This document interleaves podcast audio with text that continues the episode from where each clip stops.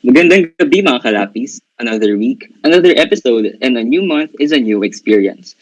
Good day. I am Cal Regino and hosting with me today is...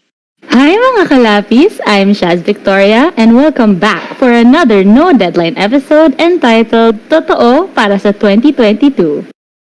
Ayan, so new episode na naman tayo. Hello, Shaz. Ayan! Hi Kyle! Kamusta ka naman?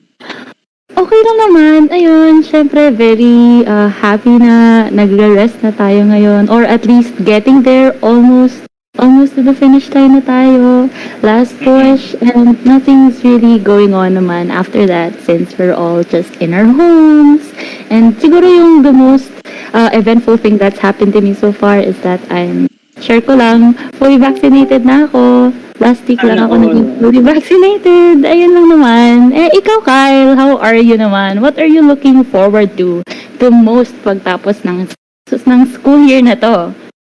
Ano, sig- siguro before ko sagutin yung question mo, no, gusto ko lang sabihin ulit na sana all. Kasi nga, di ba, lately, yung biggest sana all nating lahat is to be vaccinated na. So, important tama. yan to get vaccinated. And sana all ma-vaccinate na. So, Tama. Um, to answer your question naman, ako, not much naman kasi wala naman talaga tayong gaanong choice ngayon since pandemic nga. So, siguro being an artist student, I'm just really looking forward to sleeping all day. Ilang months or ilang weeks din kasi tayong nagpuyat ng nagpuyat. So, Tama. I think matutulog lang din ako for two months straight, ganun. Walang gising-gising. Pinuyat ako ng RK. Hindi, pero ayun, kidding aside, more than being excited, I think I'm also anxious for the next school year because of the uncertainty kung face-to-face or online classes pa rin ba tayo, which we all know is very, very Ah. hard. Totoo yan. Pa, ang hirap-hirap nga. Tapos parang ang daming factor kung bakit mahirap, no? It, it gets so overwhelming. But then again, patapos na nga tayo sa school year. Kinaya naman natin. Kahit Mm-mm. online, feel pa rin naman natin yung presence ng friends natin. And for me, ha, ang laking tulong to get through these tough times, yung nararamdaman mo yung presence ng friends. Oo nga, tama yan, agree ako dyan. Especially ngayong setup natin, no, which is online lang. As a president of my block, iba't ibang concerns and complaints din kasi yung nakukuha ko from my block. And ayun, nandyan talaga yung student council to help me address those concerns. Such as, kunyari, kapag may need akong i-convey sa admins or sa profs or maybe maybe as simple as paggawa ng letter kapag magpapa-extend ng deadlines, mga ganyan nandiyan talaga yung student council to readily assist us. Kaya for me, sobrang sobrang laki talaga ng role ng student leaders in general. Ah, So, ayun, I would like to take this moment to thank all the student leaders for being present and for their selfless service. Ayan, so palakpakan tayo dyan. yes, thank you sa student leaders natin. And ikaw ba siya, ikaw, as a student leader yourself for you, ano yung sa tingin mo important qualities that they should possess? Ay, grabe naman. Ah, ako, I think what I look for in a student leader or what I at least want to be as a student leader, yung marunong makinig sa concerns. Tsaka yung uh, a person that can think for the betterment of everyone. And syempre, yung kaya maging voice of the people. Di ba? Dapat ganun yung mga student leaders natin, or kahit leaders in general. Ikaw ba. Kyle? Student leader ka yourself. Para sa'yo, ano yung important qualities that leaders or student leaders should possess? Siguro, in line with your answer for me kasi um, student leaders, especially now, should be empathetic because I believe that this will allow them to not just hear others, but to really listen to them and to understand them better, di ba?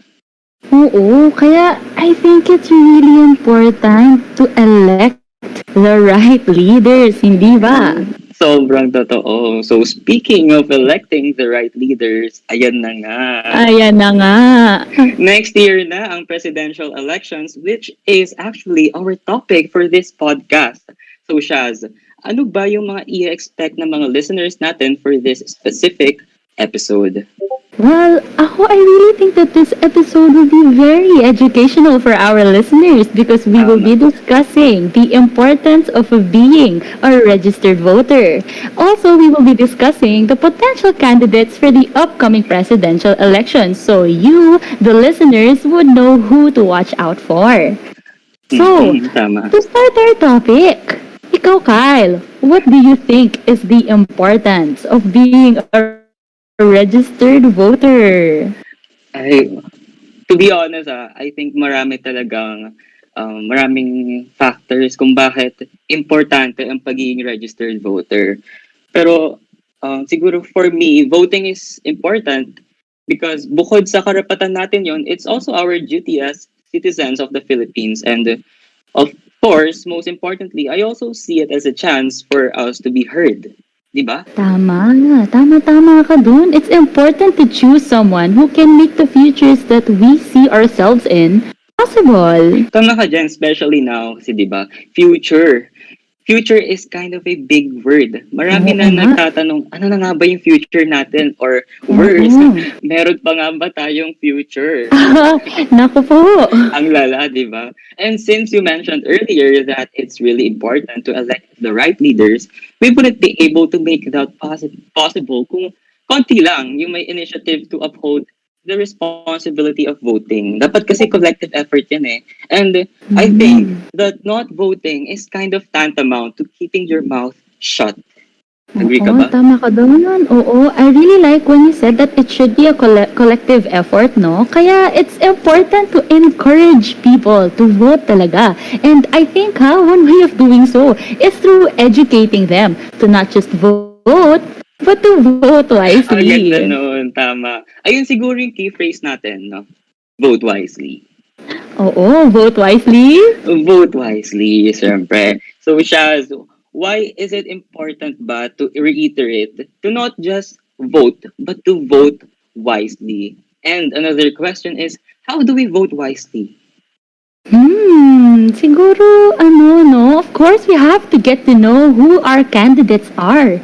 Ano nga ba ang values nila? Ano bang pinaglalaban nila? And kung mag eh, kung ma-elect man sila, anong mako-contribute nila sa country natin and its pressing concerns?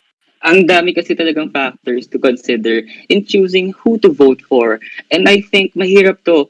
Siyempre, most especially to those who don't have access to ample information like um, the underprivileged. Ayan, according nga to 2015 data from the World Bank, it shows that around 22 million of Filipinos or one-fifth of the, of the country's population still live below the national poverty line.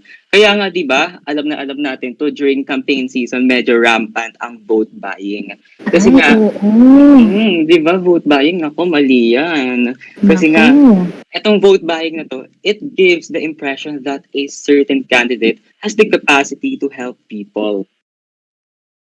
Oo, totoo yan. Voters kind of do tend to gravitate towards those candidates who are just, you know, popular. Alam natin na election season kasi, no, it's the time when politicians try to win the hearts of the Filipino voters by making sweet promises. We can't blame them, though. During voting season, people go to such lengths such as throwing out the term pobotante. Very wrong. Sobrang mali na gamitin natin yung term natin, no? And, pero unfortunately, madalas natin ang marinig and I think it's wrong and unfair. Just like earlier, na-mention nga natin na there are people who don't have access or have less access to information and hindi nila kasalanan yun. Diba? Oo, hindi naman nila kasalanan yun. Kaya more than just re- that responsibility rather, to get to know these candidates, educa- educating others can be such a huge help. Kaya, like you said, it should be a, collect- a collective effort. Yes, I agree. Kaya, alam mo, instead of looking down on others who accept money from candidates or those who vote based on popularity, I really believe that we should help them be informed on why voting wisely is important and how they can vote wisely. Yes, vote wisely. Vote wisely, syempre. Yes, we should remember that there's the news, there's social media, and to those who don't have those luxuries, the word of mouth. And to be informed about these candidates. Kaya, don't forget to stay updated. Pero syempre, dapat liable yung sources natin. Huwag natin kakalimutan. Yan. Mm-mm. Oo naman. Ang laki kayang influence sa image ng isang candidate. The the things that people have to say in the media and whatnot. For example, kasi sa family na. Pag may nakikita ako on social media or when my dad hears something from the news, may tendency kasi kaming mag-discuss or mag-debate. Because for us, politics is all around us and affects each and every one of us. Kaya just talking about it can help open the mind of others or educate them kung di pa sila ganun ka-educated about the topic. Again, another keyword, educate. And I think Mhm. kahit nga yung simpleng pag-bring up ng topic about a candidate or about election as a whole, for example, during dinners with your family to start up the conversation para educated lahat, di ba? And that can Oo. already leave a huge impact on the way they vote or maybe that can even push them to vote pa nga if hindi pa sila registered voters. Totoo yan. Marami naman kasi talagang sinasabi about politics or certain candidates sa media. There's always, there's always, always, always a discussion Always. about it somewhere na you can educate yourselves by reading or maybe even listening to. True, sobrang, sobrang laki talaga ng impact ng media sa politics. Most specifically for us, di ba? Social media. Ayan, so Shaz, speaking of social media, meron akong i-share na secret sa'yo. Ay, may pa-secret siya. Pabulong naman ako niyan. Bulong lang ba? Gusto mo, isigaw ko pa eh. Hindi. Ito na nga, naku, medyo juicy to ah. Alam mo ba, I used to be apolitical. oh my God, you apolitical? Weh. Ang hirap paniwalaan, no? Me of all people. Me, a part of Oo. Lapis, di ba? Oh my gosh. Pero alam mo na, people change. Hashtag New Year, New. Yes, hashtag character development. Nakakagulat, no? Ayun. Pero I believe kasi, um, na, believe it or not, I think na a huge factor that urged me to change my views was social media. Yes, Mhm. ganyan talaga kalakas ang social media. Before kasi I used to think na politics doesn't concern me. Like it doesn't affect me directly. But I was wrong. I was terribly wrong. Almost everything around us is political. And the social media helped me to realize that, di ba? Especially sa Twitter. Meron nga tayong tinatawag ngayon ng mga woke eh. Oo, nakikita ko yan. Agree na agree ako dyan. Ang laking factor ng social media. So, pwede maging politic, political stand rather, ni ganto or ni ganyan. Kaya, you know, bottom line, media has such a huge effect on how we see things. Mapapolitical man yan or not. True, but also gusto ko lang idagdag na a huge percentage of voters are those na walang social media accounts. Kaya I think we should go out of our way to inform those who are, for example, who aren't on Twitter or Facebook para 'di ba hindi lang tayo yung updated or informed. Huwag tayong Oh, selfish. Ko, sabi mo nga kanina, di ba? It's a collective effort. Ang important to be educated as a voter. So we know kung sino yung tamang candidate na kailangan natin i-elect to be the leader of our country. Tama, pero eto siya. Meron akong juicy question for you. Ay, Diyos ko, may pa Q&A, Bet. Ano yun? Ready ka na ba? Ay, Diyos ko, I was born ready. Ay, iba to. So, eto na. Sagutin mo to. What is the most important lesson you've learned in your life and how will you apply it to your time as Miss Universe? Ay, may pa ganyan na tanong. Bet ko yan, ready na ako dito. It's my time to shine. I believe! Hindi, joke lang. Joke lang talaga. Hindi ko sasagutin mo. Ay, si ate girl mapagpatol. Joke lang po, hindi yan yung tanong ko. Pero eto, seryoso na, eto na.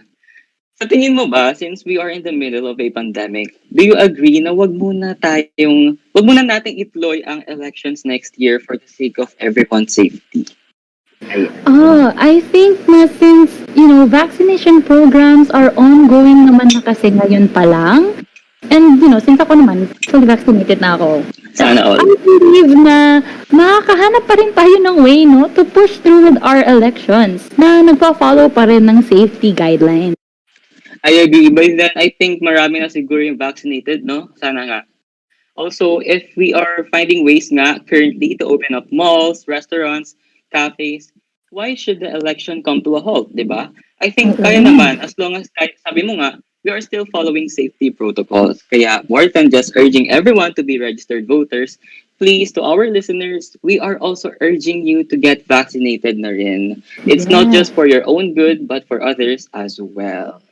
Oo, kaya you know, I think na we should push through with the election so that we can what? Vote wisely.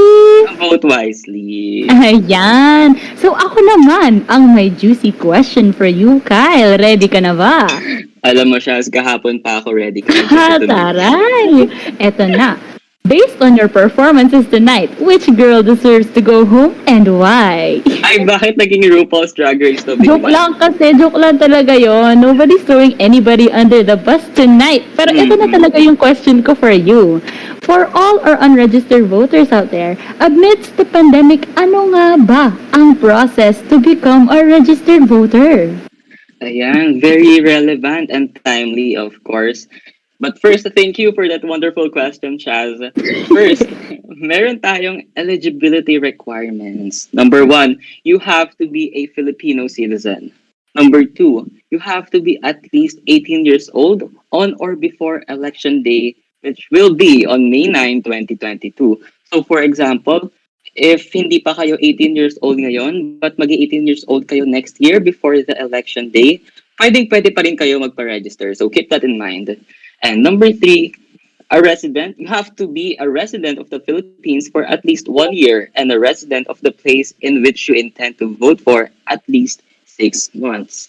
So second, you have to find your Comelec office and book an appointment. For many areas, this is your city hall. If you're unsure, just run a quick search of your city's Comelec and click on their official website or Facebook page. They will most likely have a booking system for appointments. Especially now, pwedeng pwede mag-book ng appointment online and you'll just have to wait for their response. Third, ito, sorry, ang daming steps ha, pero this is very, very important. Kaya please listen to this. Third, print and fill out Comelec forms at home. You can find the official Comelec forms at their official website, which is comelec.gov.ph. Again, comelec.gov.ph. And lastly, prepare a photocopy of your valid ID, and that's it. Just wait for your schedule and make sure to bring the following to your Comelec office. Number one, accomplished forms. Number two, valid ID and photocopy of valid ID. Number three, own ball pen.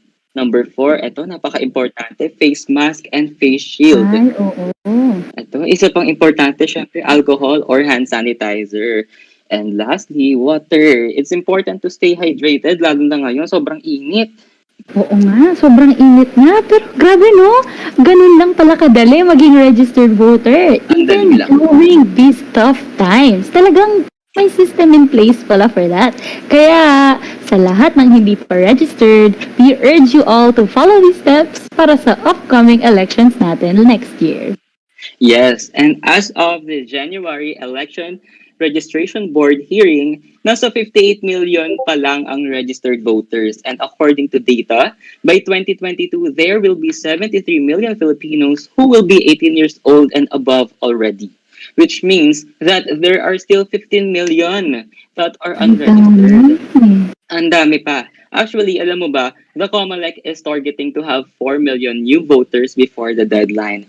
Of this number, a total of 1.3 million have already registered. Sobrang liit ng goal nila, I would say. I think we can do better. No? Oo, totally. Every vote counts, guys. Remember na the deadline for voters registration will be on September 30 of this year, 2021. Mukhang marami pa naman ata tayong time Marami para pa. magpa-register, no? Kaya register na so we can what? Vote wisely. Vote wisely. Tama Now, nga. Ayan, now that we have discussed the process of how to be a registered voter, sino ba muna kasing candidates natin, Shaz, for the upcoming presidential elections? Meron na ba? Um, wala pa naman. Pero there have been names of potential candidates that have been going around. A February 2, 22 to March 3 survey by Pulse Asia earlier showed that Sara Duterte, daughter of President Duterte, was leading the race by 27% voter preference more than a year before the 2022 elections. Ayan, so more than a year, no? Meron na agad tayong Oo. pa-survey. Pero ayan, alam mo ba siya, hindi lang si ano si Sara Duterte ang nandito sa survey ang, ang sinasagot ng taong bayan. She is followed by Senator Bongbong Marcos, 13%. Senator Grace Poe and Ma- Manila Mayor Isko Moreno, 12%.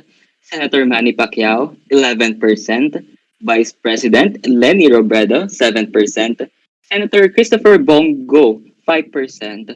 Former Vice President Jejo Marbinay, 3%. Senator Panfilo Lacson, 2%. And lastly, Taguig Pateros Representative Alan Peter Cayetano, which is 2%. Hmm. Ayan. So, ang dami ng names na kumakalat, no? So, Mhm. mm tingin mo ba, this will be a very tough election? Sa tingin mo? Ay, nako, I I do think that the 2022 presidential elections could be, and I quote, the dirtiest and the most vicious yet in the history of the country, according to former Senator Antonio Trillanes IV. Grabe naman yon Dirtiest, most vicious, big words ha. Grabe. Why do you say so? Siyempre naman kasi, the winner deciding if the Philippines continue the present policies of the Duterte administration, this upcoming presidential elections is extremely crucial, especially in considering na what is at stake amid the COVID-19 pandemic. Totoo yan, sobrang crucial nga kasi, di ba? Meron nga mga questions, di ba? Will this be a dynasty in the making? Or will it be a fresh start for our country? Hmm, siguro. Mhm. Eto, siguro let's skip this brief, Shaz. Pero what do you think? Sino ba for you ang most viable winner for the elections? Ay, nako, ako, siguro, not to be biased or anything, but based on the survey and her undying effort during this pandemic, my eyes are really on Vice President Leni Robredo. Mhm. Nakita naman natin how hardworking she's been during her term and during these tough times. Totoo, not to be biased or anything din ha. It's really Lenny for me. Alam mo ba na before um, being the 14th Vice President of the Philippines, she was actually a practicing lawyer who focused on cases involving the marginalized sector. Also, um, despite budget constraints and um, various threats, I think she was really able to deliver. She was able to help many people, hindi lang ngayong pandemic, but during the times din na maraming nasalanta ng typhoons, like last year. And honestly, I'm so impressed, di ba? Pero syempre, aside from um, Vice President Lenny, meron pa namang other people dyan na pwedeng maging um, presidential candidate natin next year. For example, there's Senator Isa Hontiveros. I remember last year, she was the only person who voted against providing Duterte, President Duterte, emergency powers. Kasi Oo. sabi nga niya in one interview, and I quote, ako yung sole dissenter dahil tingin ko, hindi naman talaga kailangan ng emergency powers sa pag-secure ng pondo para sa mga panawagan ng publiko natin ng tulong laban sa COVID-19. Our current laws and mechanisms already provide that. Ang punto ko ay pwedeng abusuhin ang pag-allocate ng pondo at ng mga programa. So, paano natin masisiguro na mapupunta talaga ito sa taong bayan? Ayan. Mm. So, this is just one example of the many things that she was able to do. And I think meron talaga siyang paninindigan, no? Based solely on his Oo. interview. Oo, I, I really agree with you there, no? Both of them, they really embody that trait na we were looking for in a leader, yung empathy na sinabi natin kanina. Kaya, this is a gentle reminder for everybody to what? Vote wisely. Vote wisely. Again, pinapaulit-ulit talaga namin yan ngayong podcast. Kasi Oo, importante important. talaga mm, to vote wisely. Okay. Mhm. So, for our next segment naman, we actually conducted a survey with students as respondents about being a registered voter, what they want to see in the future administration, and their thoughts on the current administration. And Of course, on being apolitical. Wow, ang taray. May pa-survey. Magbasa nga tayo ng mga entries dyan. And for everybody's information, ang more than half of our respondents are registered voter. And for our first entry, uh, registered voter na daw siya. And ang Mhm. experience niya habang nagpapa-register, and, uh, and I quote, is surprisingly very easy. I filled out the forms online, which made the process faster in the city hall. Also, scheduling for an appointment made the process smooth. No lines and no fuss. City halls, city hall officials rather, also followed protocols on COVID, so it's very safe. Wow, that's Mm. very reassuring, no? Important yan. For our next question, ang criteria niya daw for choosing the next president or ang qualifications niya uh, na hinahanap niya sa candidate as a voter is someone who has shown and continuously shows competence as a leader through concrete projects.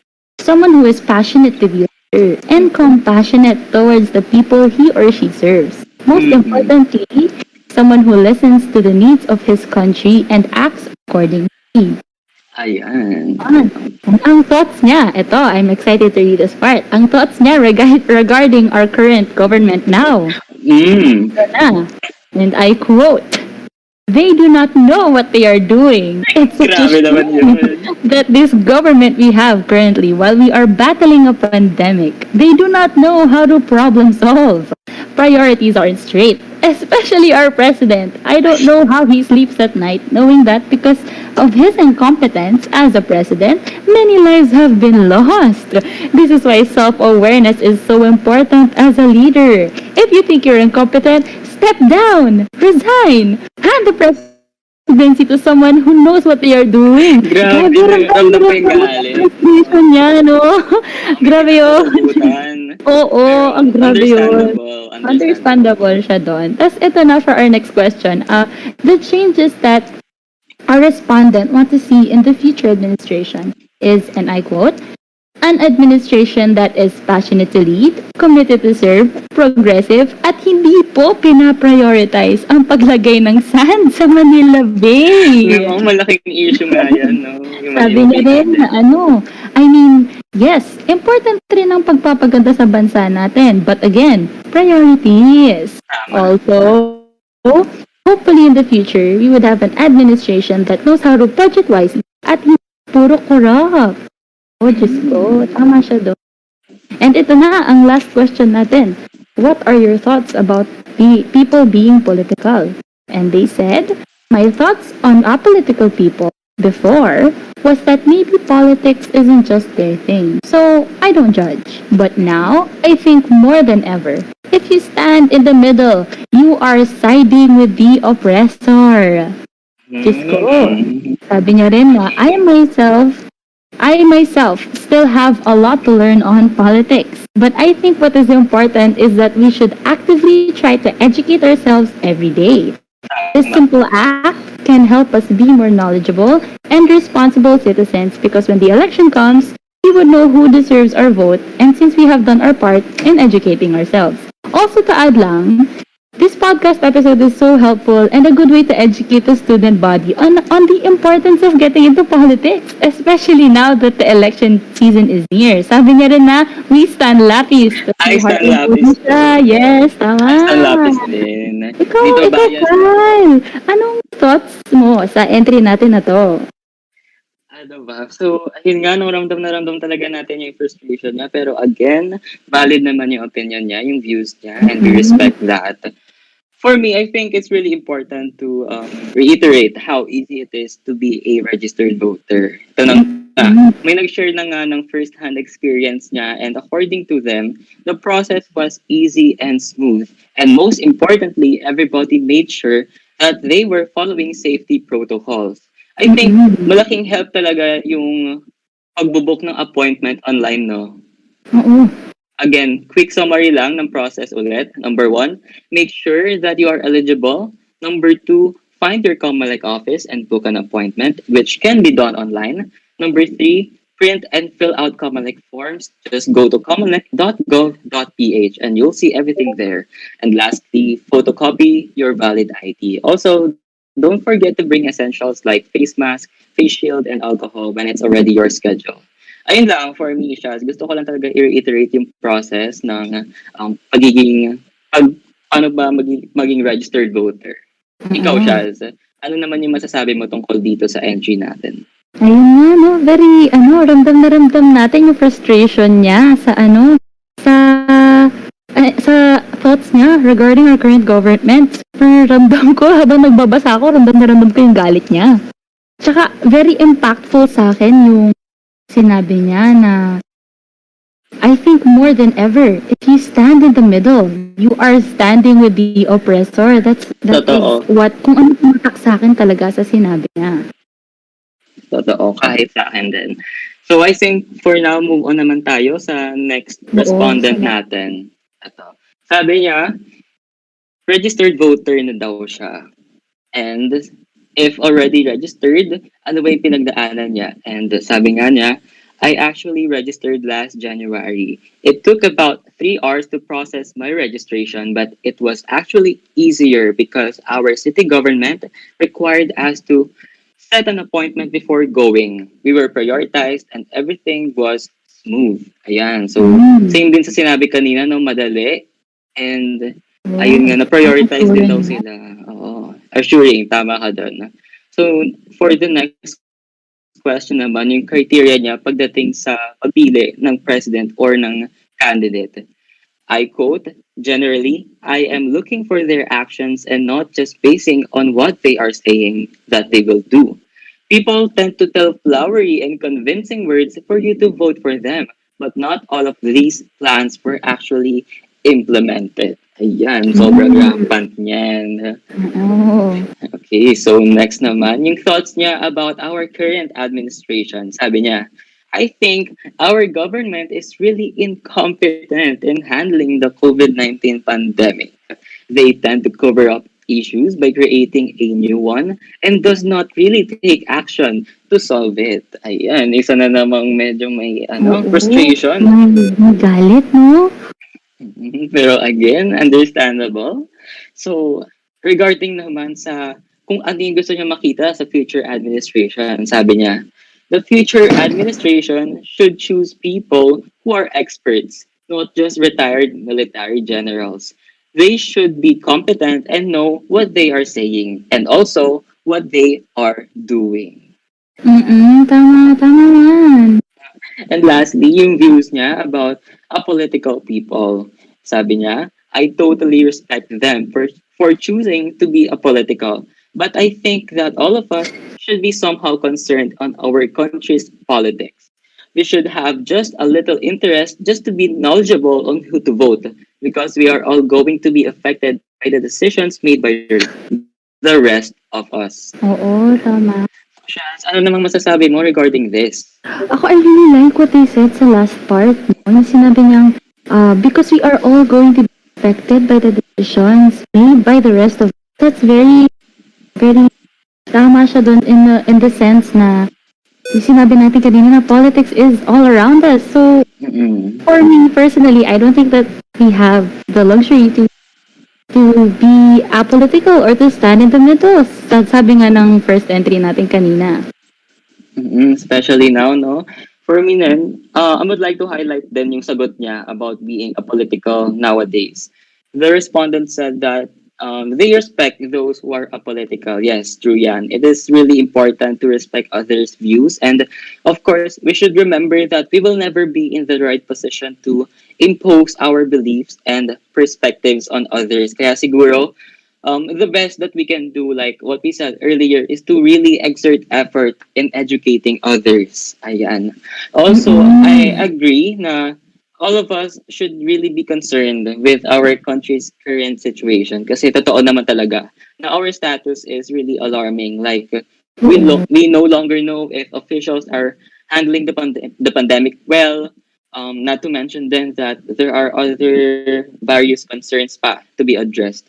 So whether we like it or not, whether we really participate in politics or not, we really can't deny that in one way or another, we will be affected by politics pa rin talaga at the end of the day. So Just like how we should educate others, we should constantly educate ourselves as well. Naman. So, let's move on to our next, ano, no, to our next respondent. Okay. So, this next respondent, hindi daw siya register. Sabi niya kasi na ano Bakit? daw, ang application process daw is in person. Sabi niya pandemic thing. Naku.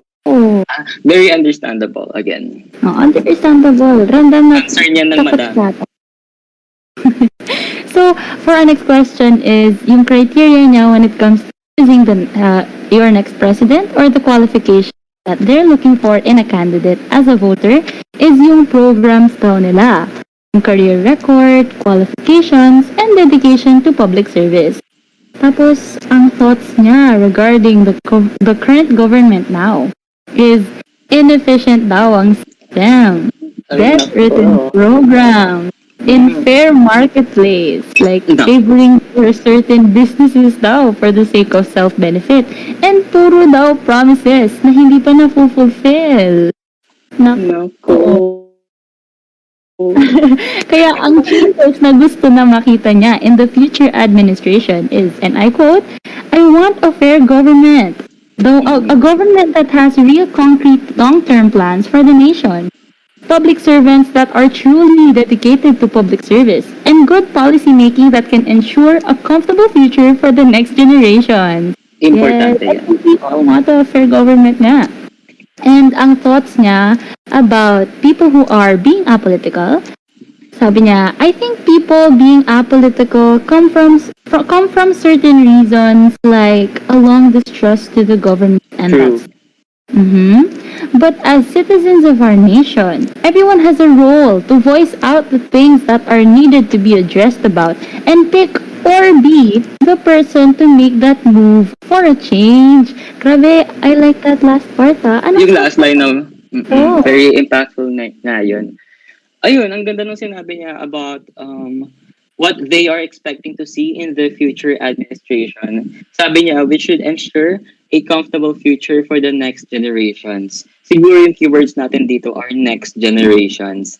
And I think that it is really important to really consider the next generations in the decisions that we make lalo na for our government officials. Kasi the way I see it, the next generation, the, the next generations rather, could either benefit from our current actions or worse, they could suffer from them. Kaya it's really, really important to make the right decisions as early as now. Diba? Ah, Alam mo ba siya, as one example of a right decision is being a registered voter. yes, another example is to what? Vote wisely? Vote wisely. Yes, tama. Kanina pa natin inuulit-ulit yan. No? So I think tumatak na talaga sa isip nila yan. Oo, important na important yun. Oo naman. So going to our next entry naman, sabi niya, registered voter na daw siya. So clap, clap, clap. And then sabi naman niya, um, yung pinagdaanan naman niya, and I quote, we were given number stubs so that we would know what time slot we would fall on. The process was fairly quick. We already pre-filled our forms that we got online. We only had to put our thumbprints and signature. We didn't have to wait long. Also, the social workers made sure that we were practicing social distancing and they were strict with the rules and regis and regulations. Ayan, so important talaga, no? Na ina-assure natin yung listeners natin about the process. Kasi nga. I'm sure marami talaga sa kanila ang worried, di ba? Kasi nga, tama naman na we are in the middle of a pandemic. And marami talaga natatakot na magkaroon ng COVID. So eto, here we are, we are assuring everyone na safe talaga yung process, quick and smooth. Kaya don't Yes. forget to um, to follow the process that we mentioned earlier and book your appointment online. Ayan, para sure tayo dyan. So next naman, yung criteria niya sa pagpili ng president and uh, other candidates as a voter. Sabi niya, someone who is firm, someone who sticks with their principles, someone who is not afraid to stand for what is right, and will truly serve with and for the people. Ayan. So, yung thoughts niya regarding our current administration. Sabi niya, I think they are not handling their responsibilities properly. Only a few are doing their best. Most of the time, we are often left in neglect. There have been many casualties and our government is not taking the issues seriously. Oh, may frustration siya Mm, doon. parang parang lahat ng ano natin no ng respondents may nararamdaman akong frustration sa mga Oo, nila. pinagbubugutan. Understandable yan. understandable. Ito naman, regarding sa changes na gusto niyang makita sa future administration natin, sabi niya, I want our future leaders to be hands-on with what is needed to do. I want them to act quickly and appro- appropriately when it comes to matters in our country. I want to see compassion, assurance, and empathy from them because we are in need of it, especially right now. Hmm, Lastly. empathy. Empathy, na-mention natin yan earlier. Oo. And then lastly naman, yung thoughts, yung thoughts niya about people who are apolitical. Sabi niya, I think now is the time to speak up and take a stand. We need more people now more than ever. One vote will really make a difference. If more people took a stand, we will be able to use our power to put the right people into their place. Ayan. Wow. Ang powerful ng huli niyang Ang sagot. powerful nga. Ano namang masasabi mo tungkol doon? Well, I think uh, yung entry niya as a whole, I really like how nag-assure talaga siya na be not, you know, getting registered is very is a fairly easy process. Sinabi niya nga na there are social workers who make sure na we na you're gonna be practicing social distancing and they are strict with the rules and regulations. So I don't think na it should be a hassle, no? To be a registered voter, mag-apply na, syempre. And also, I really like yung sinabi niya na gusto niya makita changes sa future administration, yung compassion, assurance, and empathy. The one that we mentioned earlier. Tumpak ganun. And I really, really, really, really like, and something that I'm gonna be thinking about probably for days, even weeks, is yung sinabi niya na one vote will really make a difference. If more people took a stand, we would be able to use our power to put the right people into their place. Grabe yun! Again, tumpak. Tumpak na tumpak talaga. Mm-mm, tumpak na tumpak. Ikaw ba? What, anong masasabi mo sa entry na to? Ako naman, agree din ako doon sa sinabi niya about the future administration. Sabi nga niya, di ba? Uulitin ko lang kasi sobrang ganda talaga.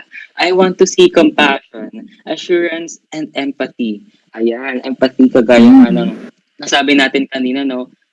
I think that as leaders, it's really important for them to um, put put themselves in others' positions because I believe that it would allow them to understand people better, and of course, ultimately, it will allow them to be more to be um, more efficient public servants. Ayan. Kumbaga ba dapat hindi lang sila nakakulong in their own privilege bubble. Tama, tama. So, yun nga, sabi nga ng last entry natin, one vote will really make a difference. Tamang-tama siya doon kasi nga naman, a single stone can tip the scale. This holds true, especially in relation to the elections, as one vote can really make a difference. Tama. So just imagine, if one vote can make a change already, paano pa kaya if we do it collectively? Sabi nga natin kanina, electing a person in office is not an isolated effort, but rather a collective effort. So go out, be registered, and what? Vote wisely. Vote wisely. So that does it for this episode, and actually the last one for this season. It's been a good few episodes for you, mga kanapis. We hope you enjoyed all the chit chat and insights we've imparted in the past episodes. If you love them and have any feedback, be sure to follow us and reach out in any of our social media accounts. This has been your host, Cal Regino. And your co-host, Chaz Victoria. Thank you so much for listening till the next No Deadline episode and have a la la la lovely day.